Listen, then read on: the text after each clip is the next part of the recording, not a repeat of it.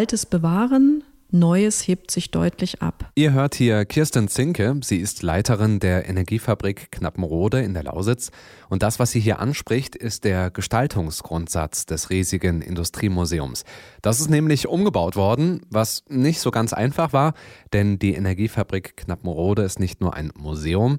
Die ehemalige Brikettfabrik ist auch ein technisches Denkmal. Heißt, hier hat man sich beim Umbau intensiv mit dem Denkmalschutz auseinandergesetzt. Und genau darum geht es auch in dieser Folge, um den Denkmalschutz. Überall Industriekultur. Der Detektor FM Podcast zum Jahr der Industriekultur 2020.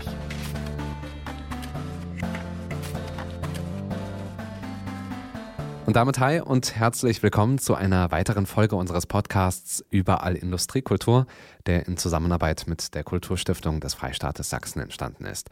Ich bin Stefan Ziegert und für das erste Interview für diese Folge bin ich in die sächsische Lausitz gefahren, um mit Kirsten Zinke über diesen Umbau des Museums zu sprechen und was es da alles im Hinblick auf den Denkmalschutz zu beachten gab. Vorher aber ein paar Worte zu der Energiefabrik Knappenrode.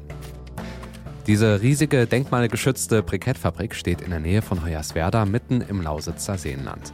Die Region ist aufs Engste verbunden mit dem Braunkohlebergbau. Vor über 100 Jahren wurde die Brikettfabrik und auch die Arbeitersiedlung aufgebaut, die heute Knappenrode heißt.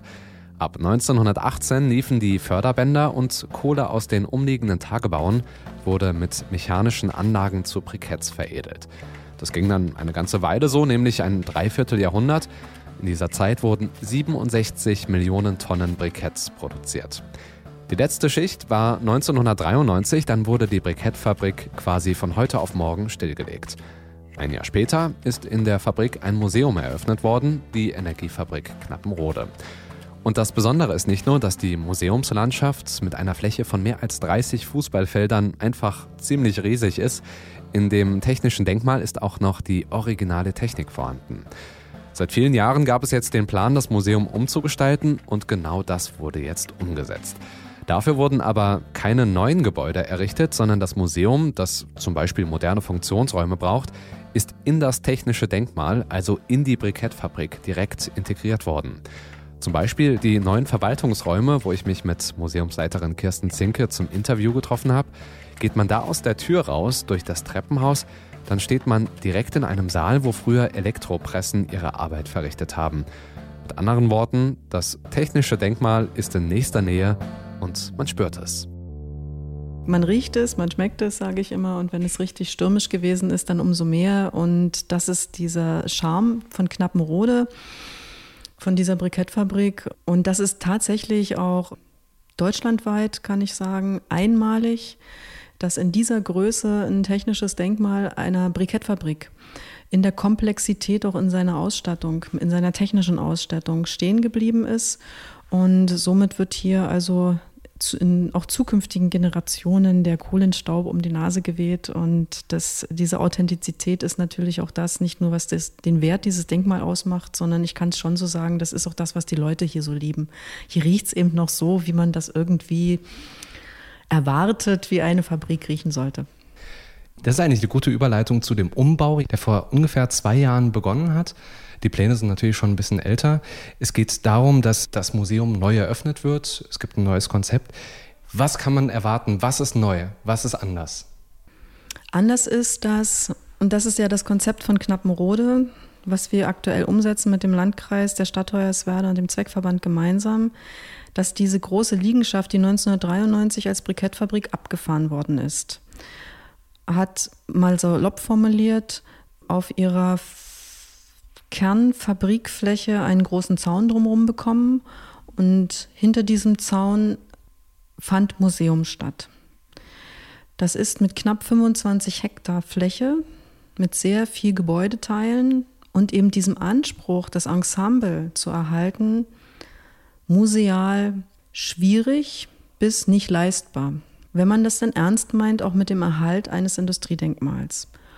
Andere industriekulturelle Standorte mit längerer Erfahrung, ich hatte heute schon mal erwähnt, England oder eben auch Völklinger Hütte oder Zeche Zollverein, sind beispielhaft vorgelegt, indem man große Flächen, die einen in diesem Falle wirklich wert sind, zu erhalten, mehrere Partner vor Ort braucht.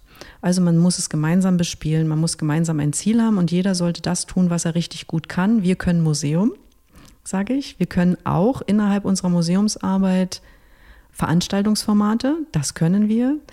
Ich möchte sagen, dass konzeptionell es ja jetzt so gedacht ist, dass wir genau diese Partner, die mit uns in unserem Sinne diesen Standort betreiben, gerne hier hätten. Aber dann brauchen diese Partner genauso wie wir attraktive Möglichkeiten, sich räumlich und aber auch so inhaltlich zu verwirklichen. Deswegen haben wir uns verkleinert, also verkleinert ist ja relativ. Wir haben uns in die Gebäude der Kernfabrik zurückgezogen. Wir haben andere Gebäude verlassen. Und in diesen frei werdenden Gebäuden im vorderen Bereich hat der Landkreis die Energiehöfe entwickelt. Das heißt, das sind Gebäude, wo der Landkreis ganz aktiv nach Interessierten sucht, die dann eben genau in dem Sinne, was ich sagte, mit uns diesen Standort betreiben. Ein Partner ist bereits gefunden, der vor einem Jahr sehr ernsthaft schon an den Landkreis herangetreten ist und jetzt, wie man so schön sagt, nicht nur Nägel mit Köpfen macht, sondern auch schon an einer Ausstellung arbeitet. Zu unserer großen Freude gibt es da sehr, sehr viel Schnittmengen und mal mit Blick auf den Besucher, das steigert natürlich auch die Attraktivität dieser Liegenschaft. Und das ist das, was wir hier gerade machen. Wir haben die Liegenschaft umgekrempelt von ausschließlich ein Museum am Standort zu einem attraktiven Museum am Standort mit zusätzlichen Partnern. In dem Kernstück der Energiefabrik ist das Museum gebaut worden. Wie funktioniert das gerade im Hinblick auf den Denkmalschutz? Wie kann man quasi neue Funktionen reinbringen, ohne das Alte gleichzeitig zu entwerten? Unser Gestaltungsgrundsatz, den wir rigoros auch umsetzen, und ich denke, das sehen Sie auch als Gast, heißt: Altes bewahren, Neues hebt sich deutlich ab. Das heißt, dass das technische Denkmal im Vordergrund steht und nur Eingriffe passieren, wo sie unbedingt notwendig sind. Und das, was tatsächlich neu entsteht, zum Beispiel durch den Einbau, ich sage jetzt mal, unserer Sanitäreinrichtungen, die ja notwendig sind auch für unsere Gäste, da wird jetzt nicht versucht, das Mauerwerk in irgendeiner Weise antikisierend darzustellen als alte Fabrikwände, sondern es hebt sich ganz deutlich ab als neuer Einbau. Und somit bleibt die Fabrik an sich, auch für den Gast, wenn er dann schaut, immer wieder als Fabrik erlebbar und die Ausstellung als Ausstellung erlebbar. Sie haben bei der Führung auch gesagt, dass ein gewisser Teil überhaupt nicht angefasst wird.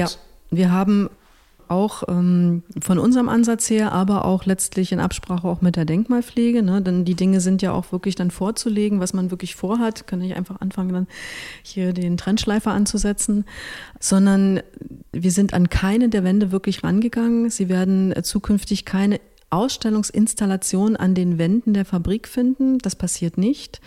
Die Installationen, die sich so ungefähr einen halben Meter bis 1 Meter an den Wänden befanden, in den Raum hinein sind komplett erhalten geblieben. Also Rohre, Elektroinstallationen, technische Geräte, ne, Dinge, die in die Wände hineingehen, wo man sieht, aha, hier sind also Transportbänder gewesen. Diese Dinge bleiben alle völlig erhalten. Und auch wenn Sie den Blick nach oben wenden, an die Decke, ist es so, dass auch an den Decken zum Beispiel überhaupt gar nichts geändert wurde. Die Decken in ihrer Vielfalt, denn wir sind ja eine Fabrik, die über 100 Jahre gewachsen ist und mal hier und mal da hat man etwas gemacht oder eben auch nicht. Ne? Das kennt man ja aus von sich vielleicht privat auch, wie sowas passiert. Da sind wir auch nicht dran gegangen, sondern die Dinge sind gesichert worden, dass von ihnen keine Gefahr ausgeht. Es ist nichts überarbeitet oder überformt worden. Und es sind auch Installationen an der Decke, also Rohre zum Beispiel, und auch wirklich da dran geblieben im wahrsten Sinne des Wortes. Sie haben Verschlusskappen bekommen, dass also bei Wetter oder bei Wind da jetzt nichts rausdringt. Aber das ist ungefähr so bis 2 Meter bis 2,50 Meter umgibt uns das alles. Und das ist das, was ich meinte, wenn ich als Gast also in der Ausstellung unterwegs bin und ich möchte aber so für mich einfach mal raus aus der Narration und die Fabrik erleben, dann kann ich das jederzeit an jedem Ort wirklich machen und dann erlebe ich und sehe auch und begreife auch immer wieder die Fabrik. Wie war das im Detail in der Absprache mit dem Denkmalschutz? Gab es da Hürden? Gab es da besondere Sachen, die man beachten musste, die sehr schwierig umzusetzen waren? Es ist wie mit jedem Giganten, und die Brikettfabrik ist es nun mal, weil sie ist eben kein kleines technisches Denkmal, sondern sie ist einfach bloß riesig und ganz, ganz, ganz komplex. Und durch die Jahrhunderte Nutzung über mehrere Gesellschaftsformen hinaus ja auch wirklich interessant und spannend bis 1993, bis zum Abfahren selbstverständlich. Da braucht es Zeit.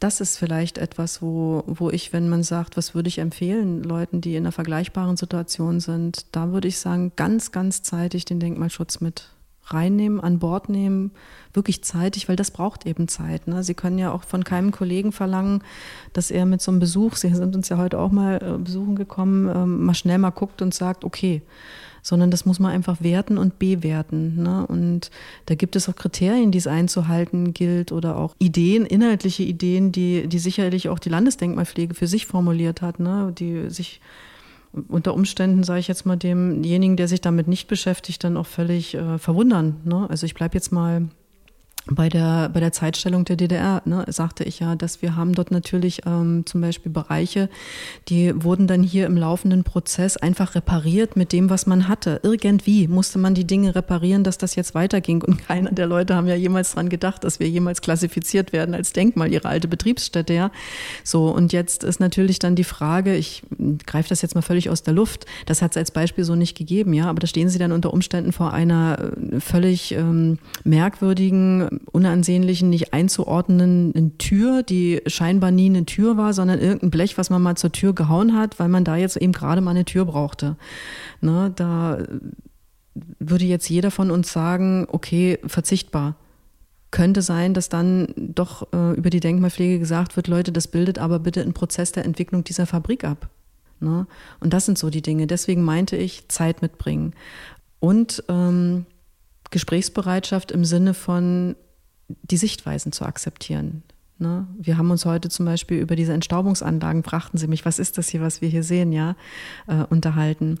Und Fakt ist ja, diese Fabrik wurde abgefahren, das heißt, sie ist stillgelegt worden und nun ist natürlich niemand durch diese Fabrik durchgegangen und hat hier sämtliche Rohre gereinigt, wie man das unter Umständen vielleicht von sich zu Hause von einem Schornsteinfeger kennt, ja, das hat ja kein Mensch gemacht. Und da sage ich mir so als Museumsleiterin für die Zukunft und für jeden, der nach uns kommt, wir haben noch viel, viel zu tun mit der Sicherung dieses technischen Denkmals, denn die Dinge rosten, es geht nicht nur um Metall, wir haben Materialmixe, ne, Weichmacher verschwinden, die Dinge fallen ab, das kennt man vom Auto, irgendwann ist es dann soweit, weil die Muffe nicht mehr funktioniert, das ist hier genauso, aber auch da finde ich, in Absprache mit der Denkmalpflege ist ein Masterplan genau das, was man braucht, dass man sagt, man verständigt sich, wir gemeinsam, der Landkreis als Eigentümer dieser Liegenschaft, man einigt sich darüber und sagt, wie kann denn ein Werterhalt im Sinne dieses technischen Denkmals kurz-, mittel- und langfristig aussehen? Und darauf einigt man sich. Und für den Prozess für uns, bevor das mit dem Bau losgeht, Sie brauchen das ja für den Bauantrag, dieses Einvernehmen auch mit der Denkmalpflege. Und das ist das, was ich meine. Wenn man dann so ein großes, komplexes Bauwerk hat wie unsere Brikettfabrik, dann muss man sehr zeitig miteinander anfangen zu reden. Das ist wohl wahr. Ich kann mich entsinnen, dass ich 2014, glaube ich, war das auch noch, also noch vor 14, bevor der Landkreis dann noch tatsächlich diesen Kreistagsbeschluss auf den Weg gebracht hat, 13 muss das also gewesen sein, wir schon, also ich mit der Landesdenkmalpflege, da bin ich das eine Mal nach Dresden hingefahren, habe erzählt, was wir vorhaben und dann ist der Kollege von Dresden zu uns gekommen, hat den Kollegen von der unteren Denkmalschutzbehörde von Hoyerswerda mit dazu genommen und dann haben wir, ich weiß nicht, bin ich 4 Stunden unterwegs gewesen, wir sind wirklich damals noch in diesen Räumen, wo wir jetzt sitzen, umhergekrochen, durch Bauschutt gestiefelt und durch Kohlruß. Aber man muss ja erstmal miteinander reden. Ne? Und dann kamen schon auch die ersten Achtungszeichen. Ne? Wenn ich dann so, also Sie haben mich ja auch kennengelernt, der erzählt hat, was uns so hier so vorschwebt und wie wir uns das vorstellen können, dann kamen schon die ersten Achtungszeichen, könnte schwierig werden, das sind technische Prozesse, die wichtig sind, wo ich dann sage, aha, okay. Ne? Müssen wir nochmal drüber nachdenken, hätte ich jetzt gar nicht so gesehen, ich dachte, baugleich ist da noch was.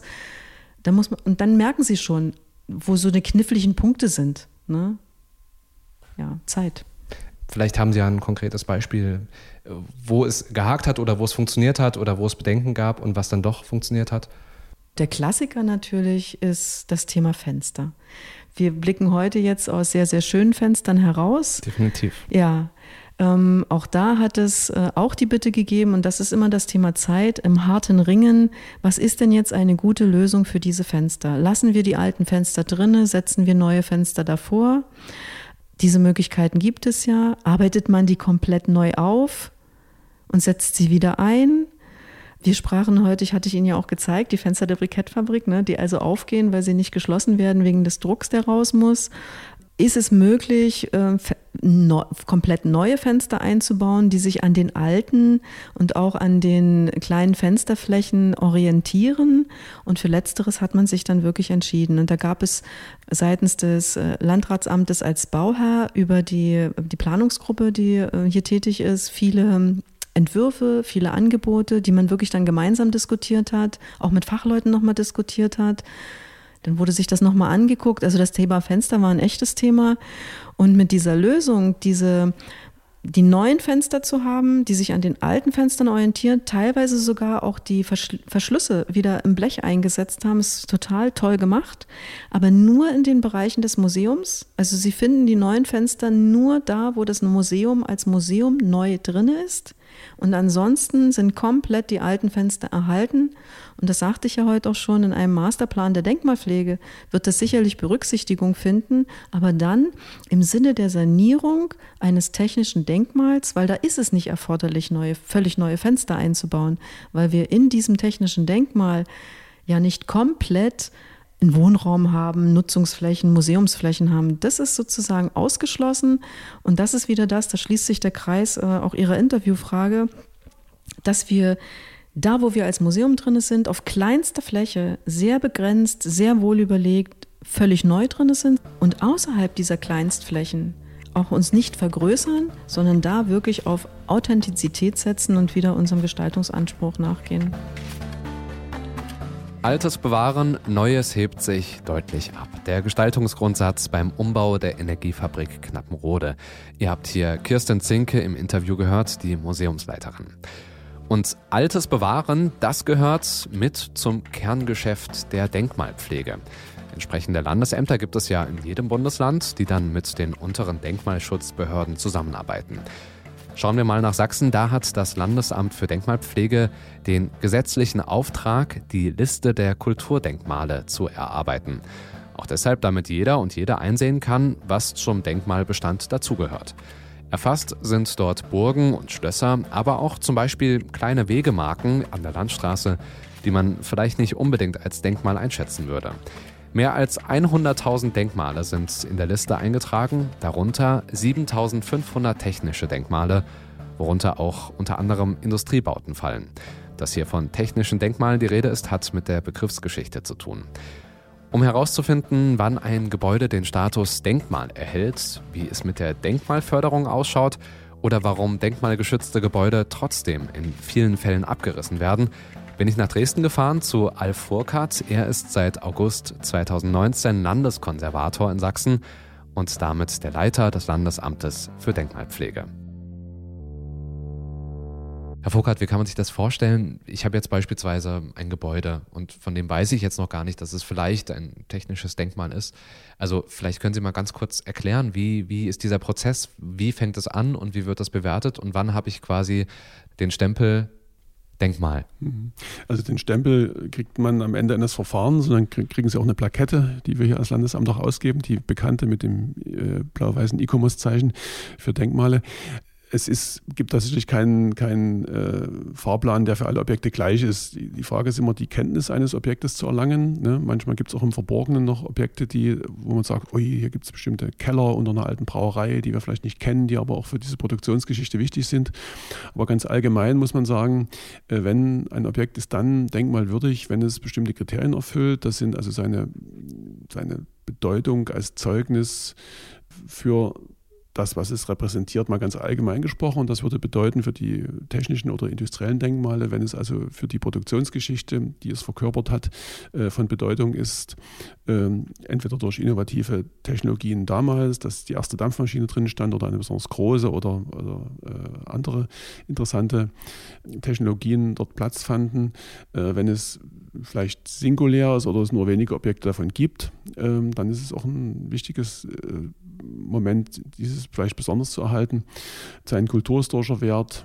Ja, all diese Themen, die werden da betrachtet und abgewogen, und dann kommt es also in den Prozess nach dem Sächsischen Denkmalschutzgesetz, also wie gesagt, in Kenntnissetzung des Eigentümers über die Absicht, es unter Schutz zu stellen, Einholen seiner Meinung, im Idealfall Benehmen dazu, dann Eintragung, eine Erstellen einer Begründung, die das auch belegt, auch in der Datenbank, die ja unserer Liste hinterlegt ist, dass man das auch wieder abrufen kann. Nicht nur der es mal gesehen und erfasst hat, sondern auch noch eine Generation später nachzulesen ist, warum haben wir das zu dem Zeitpunkt als Denkmal eingeschätzt und in die Liste aufgenommen. Und das kann manchmal nur die Fassade sein, manchmal ist die technische Anlage, manchmal die Produktionsstätte, manchmal alles. Ja, im Idealfall natürlich das Objekt als Ganzes, aber es gibt auch durchaus Momente, wenn stark überbaut wurde, dass vielleicht noch die eine Turbine, die da im Mühlkanal hängt und den Strom erzeugt hat, die einen historischen Wert hat, dass dies ist oder die gesamte Anlage. Das muss man wirklich im Einzelfall sehen. Wenn ich jetzt ein Kulturdenkmal besitzen würde, dann kann ich ja bei Ihnen, also der Denkmalpflege, auch Förderanträge stellen. Das Geld ist dann für Pflege und Schutz, aber was heißt das genau? Also wofür kann ich dieses Geld nutzen? Ja, also das Landesamt verfügt über ein Förderreferat und verwaltet Teile des Landessonderprogrammes für Denkmalpflege und wickelt auch das Bundesprogramm ab, Bundesförderprogramm für denkmalpflegerische Belange. Und in der Regel wird mit diesem Programm denkmalpflegerischer Mehraufwand gefördert. Also es gibt keinen Rechtsanspruch drauf, das würde gar nicht für alle Objekte genügen, glaube ich, der Fonds. Und es wird auf Antrag gehandelt, dann setzt man sich auch dort ins Benehmen und der denkmalpflegerische Mehraufwand ermittelt, und im besten Falle gibt es also dann einen Förderbescheid, der manchmal auch publikumswirksam übergeben wird, weil es ja auch oft ein Bekenntnis ist zur Förderung von Objekten, die vielleicht sonst keine Chance der Erhaltung hätten, wenn die Eigentümer nicht über die entsprechenden Mittel verfügen. Aber es ist eine gute und eingespielte Praxis und die auch, glaube ich, in der Summe viel Gutes bewirkt. Von wie viel Geld sprechen wir da, oder wie kann man sich das vorstellen bei den Förderanträgen? Das variiert ja wahrscheinlich von der Summe her. Ja, das variiert stark. Also manchmal hilft auch bei kleinen Einrichtungen ein Förderbetrag im einstelligen 1000-Euro-Bereich, aber es gibt auch Fördersummen, die also in den sechsstelligen Euro-Bereich hineinreichen bei entsprechender Objektbedeutung und Größe. Das muss man wirklich vom Einzelfall abhängig machen.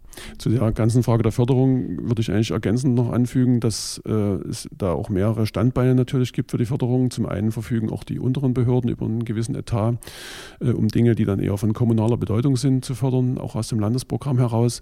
Es gibt die Deutsche Stiftung Denkmalschutz mit einem eigenen Programm, die ist auch landesweit bekannt. Sie veranstaltet ja den Tag des offenen Denkmals in jedem Jahr. Und was uns besonders freut, im Koalitionsvertrag der sächsischen Staatsregierung für 2019 bis 2024, also für die laufende Legislatur, ist auch nochmal ein eigenes Programm Dächerdicht benannt worden, was also mit finanziellen Mitteln ausgestattet werden soll oder werden wird. Die Haushaltsverhandlungen laufen ja gerade, um insbesondere Notsicherung an Dächern, was ja immer das Primäre eigentlich ist, zu ermöglichen. Es finden sich ohnehin im Koalitionsvertrag ein gutes Bekenntnis zur Denkmalpflege und zum Denkmalschutz, und das Einstellen eines solchen Programmes ist besonders hervorzuheben. Denkmalschutz bedeutet ja buchstäblich, dass Gebäude erhalten bleiben, aber es passiert ja trotzdem, dass Gebäude abgerissen werden. Wie kann das eigentlich sein? Ja, die Frage, also es wäre besser, Sie müssten sie so nicht stellen, dass nichts abgerissen würde. Aber es gibt natürlich zum einen Bauzustände, Erhaltungszustände von Objekten, auch Denkmalobjekten, die den Erhalt technisch nicht weiter möglich machen. Wir können zwar heute baulich sehr viel bewerkstelligen, glaube ich, aber da gibt es auch Grenzen. Das kann verschiedene Ursachen haben, leider auch hin und wieder unterlassene Pflege und Unterhalt durch den Eigentümer. Das ist natürlich besonders ärgerlich, wenn teilweise auch Objekte erworben werden und dann verfallen gelassen werden. Und dann gibt es auch eine Frage natürlich der wirtschaftlichen Zumutbarkeit der Erhaltung eines Denkmals. Das spielt insbesondere für private Denkmaleigentümer eine Rolle. Die öffentliche Hand ist davon weitgehend ausgenommen. Also da sagt man, das ist in der Regel zumutbar, dass sie auch der Denkmalerhaltung sich stellen wirtschaftlich. Aber im privaten Bereich kann also der Nachweis der Nichtwirtschaftlichkeit auch zur Abbruchgenehmigung führen. das Thema Abbruch ist eigentlich immer das letzte Mittel nur und möchte ich eigentlich gar nicht weiter vertiefen, weil natürlich das Thema Erhalt des Denkmals vorangeht und auch der gesetzliche Auftrag letztlich erstmal ist. Und die Praxis zeigt ja auch, dass viele Eigentümer ganz gleich welcher Herkunft, private, öffentliche oder auch gesellschaftliche, also industrielle oder so, natürlich stolz auf ihre Denkmalsubstanz sind und auf die Umnutzung und da auch kräftig investieren. Sonst hätten wir nicht diese reiche Landschaft auch heute erhalten und diesen doch schon weit gediehenen Sanierungszustand, wie wir ihn jetzt vorfinden. Und wenn Sie fragen nach dem Spannungsfeld, was sich da entwickelt, also zwischen dem, was wir uns wünschen und was auch machbar ist, dann denke ich, gibt es das. Aber man muss natürlich immer schauen, die beste Bestandsgarantie für ein Denkmal liegt in der Nutzung begründet. Und das kann entweder die Nutzung sein, die es hat, die fortgeschrieben wird, die vielleicht modernisiert wird. Das ist ja im industriellen Bereich eine häufige Notwendigkeit. Also Papier wird heute nicht mehr handgeschöpft, sondern da gibt es also Anlagen zur Herstellung. Da sind die Papierrollen so groß, das klappt man gar nicht. Ne? Das kriegt man natürlich in alte Gebäude nicht unter, da müssen neue Hallen gebaut werden. Aber dann muss man im Einzelfall auf dem Standort schauen, gibt es historische Objekte, die da vielleicht erhalten werden in dieser Ansiedlung oder die auch umgenutzt werden können, die vielleicht früher Produktion waren und dann Verwaltungsgebäude werden oder so. Ne? Und dann haben wir Dinge, die auch weiter genutzt werden. Da ist ein schönes Beispiel eigentlich die Eisenbahn. Also die Eisenbahn fährt immer noch heute auf den Trassen, die sie schon meistens hatte. Aber die Technologie der Bewirtschaftung der Eisenbahn, der Steuerung ist eine ganz andere heute. Ne? Die erfolgt voll digital. Der Ausbau ist im vollen Gange. Die Strecken sind elektrifiziert und alles das, was wir so kennen, das Stellwerk, wo es klingelt, wenn die Schranke zugeht am Bahnübergang, das ist im Grunde heute nahezu überflüssig. Und dort ist es dann wichtig für uns mit dem Eigentümer, ein Konzept zu entwickeln, dass wir trotzdem genügend Zeugnisse dieser Verkehrsgeschichte, die ja noch ein Stück unserer Kulturgeschichte ist, zu erhalten und natürlich auch für die Nachwelt zugänglich zu machen. Und ein weiterer Aspekt oder eine weitere Variante ist eigentlich die, dass eine Nutzung nicht mehr in dem vorgegebenen Maße stattfinden kann. Also denkt man an alte Mühlen, Wassermühlen, Windmühlen oder so. Und dort ist natürlich dann in der Regel eine museale Nutzung, das was nahe liegt. Da ist es auch oft mit der Umnutzung schwer, weil es sich natürlich um sehr spezielle Objekte handelt. Aber die Praxis zeigt und gerade so größere Industriekomplexe in den Innenstädten, in Chemnitz, in Leipzig, auch in Dresden, dass natürlich eine Umnutzung oft auch ganz anders erfolgen kann. Schönes Beispiel, gar nicht weit von hier, ist das Kraftwerk Mitte in Dresden, das jetzt die Theater aufnimmt, die Staatsoperette und das Puppentheater in Dresden. Also eine komplette Umnutzung, aber unter schon Beibehaltung eines großen Teiles der Originalsubstanz. Wenn ich an Leipzig denke, das Tapetenwerk oder die Baumwollspinnerei, das sind sehr schöne Beispiele für Umnutzung. Heute in Büronutzung, Kreativwirtschaft, Galerien. Gleiche Beispiele ließen sich in Chemnitz mit der Schönherrfabrik oder anderen finden. Also das ist ein breites Spektrum, was wir da haben. Und da muss man einfach schauen, was ist der richtige Weg für das Objekt im Einzelfall. Trotzdem würde ich da gerne nochmal nachhaken, wenn quasi diese Umnutzung noch nicht feststeht. Welche Möglichkeiten gibt es denn und was können Sie von der Denkmalpflege heraus tun? Also wenn wir mal den Fall annehmen, dass ein Objekt leer steht, weil seine Nutzung hinfällig geworden ist, aus welchem Grund auch immer, dann ist natürlich der Erhalt des Denkmals trotzdem erstmal eine Aufgabe. Und viele, gerade Objekte im technischen Bereich, sind ja sehr solide gebaut. Wir haben in Sachsen sehr viel frühe Stahlbetonanwendungen, die erstmal auch eine gute Haltbarkeit mit sich bringen. Solange das Dach dicht ist, kann es auch mal ein paar Jahre stehen. Wenn es nicht dicht ist, muss ich es natürlich reparieren. Im schlimmsten Fall muss ich es neu decken. Das haben wir aber nicht nur im industriellen Bereich, das haben wir auch im Bereich vieler Herrenhäuser oder kleiner Schlösser. Und ich halte es für legitim, dass man erstmal im Wege einer Notsicherung ein Dach aufsetzt, sei es ein Notdach oder sei es ein richtiges Dach, was auch einen längeren Bestand hat, einfach um das Objekt in seinem Bestand zu erhalten und dann in Ruhe und ohne Zeitdruck auch über weitere Nutzung nachdenken zu können. Und wir haben da auch interessanterweise in den letzten Jahren positive Tendenzen. Also die Städte, gerade die großen, Leipzig, Dresden, haben ein Bevölkerungswachstum. Die Ausstrahlung in dieses Umfeld der Städte hat wieder zugenommen. Die Suche nach Wohnungen. Und das wirkt natürlich auch in Kommunen im Umfeld der Städte, also nicht ewig weit natürlich, aber doch in einige Kilometer und so, dass dann auch Wohnnutzungen, Seniorenresidenzen oder viele Funktionen dann nachgefragt werden. Und da hört man doch einige Beispiele, wo das langfristig zu einer Wiedernutzung von solchen Objekten geführt hat. Jetzt noch mehr oder weniger zum Abschluss ein bisschen in die Zukunft geschaut. Gibt es da von Ihrer Seite aus, von der Denkmalpflege aus, eine Strategie in Bezug auf Industriedenkmale bzw. technische Denkmale? Haben Sie da einen 10-Jahres-Plan oder Ähnliches?